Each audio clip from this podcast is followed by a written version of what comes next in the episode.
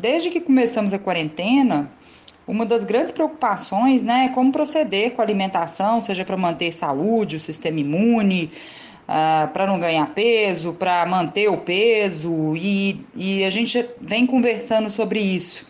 E nós falamos bastante da higienização dos alimentos, como devemos proceder né, para evitar qualquer tipo de, de intoxicação alimentar por uma manipulação inadequada.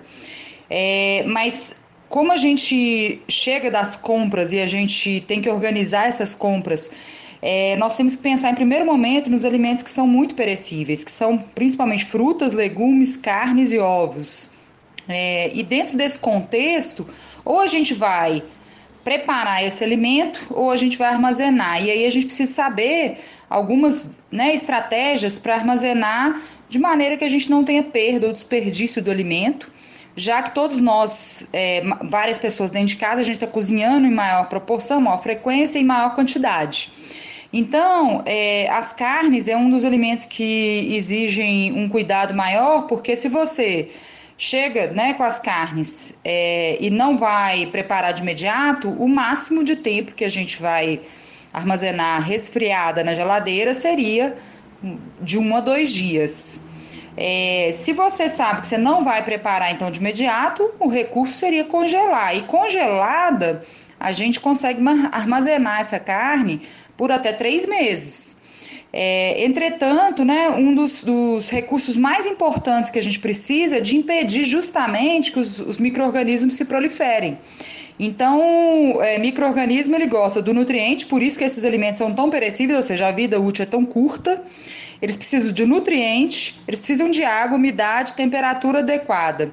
Se a gente der esses fatores, é, os microorganismos se desenvolvem e por isso que uma das, que, das características mais importantes para a gente observar se o alimento está adequado ou não é você olhar, você sentir o cheiro e, e observar a textura. Né? Uma carne em processo de putrefação é obviamente que ela solta água, ela muda a cor e obviamente o cheiro é muito forte. Então, uma das é, técnicas mais usadas para armazenamento, para conservação do alimento, é a temperatura alta que mata os micro-organismos. Acima de 70 graus, se a gente cocciona essa carne, obviamente que a gente vai matar. O congelamento, ele torna os micro-organismos é, inativos.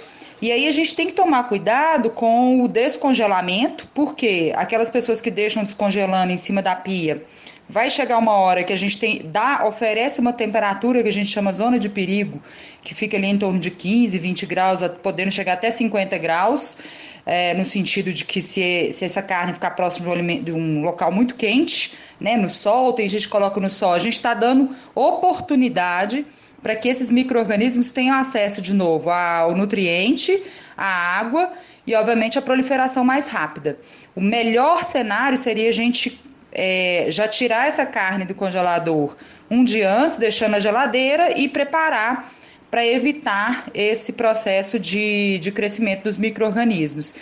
E também, se a gente não prepara essa carne de imediato, é, ter o cuidado de acondicionar em vasilhames apropriados, ou plástico filme, ou saquinhos plásticos, etiquetando né, a data para que a gente saiba é, qual é o, o período que esse alimento está é, congelado.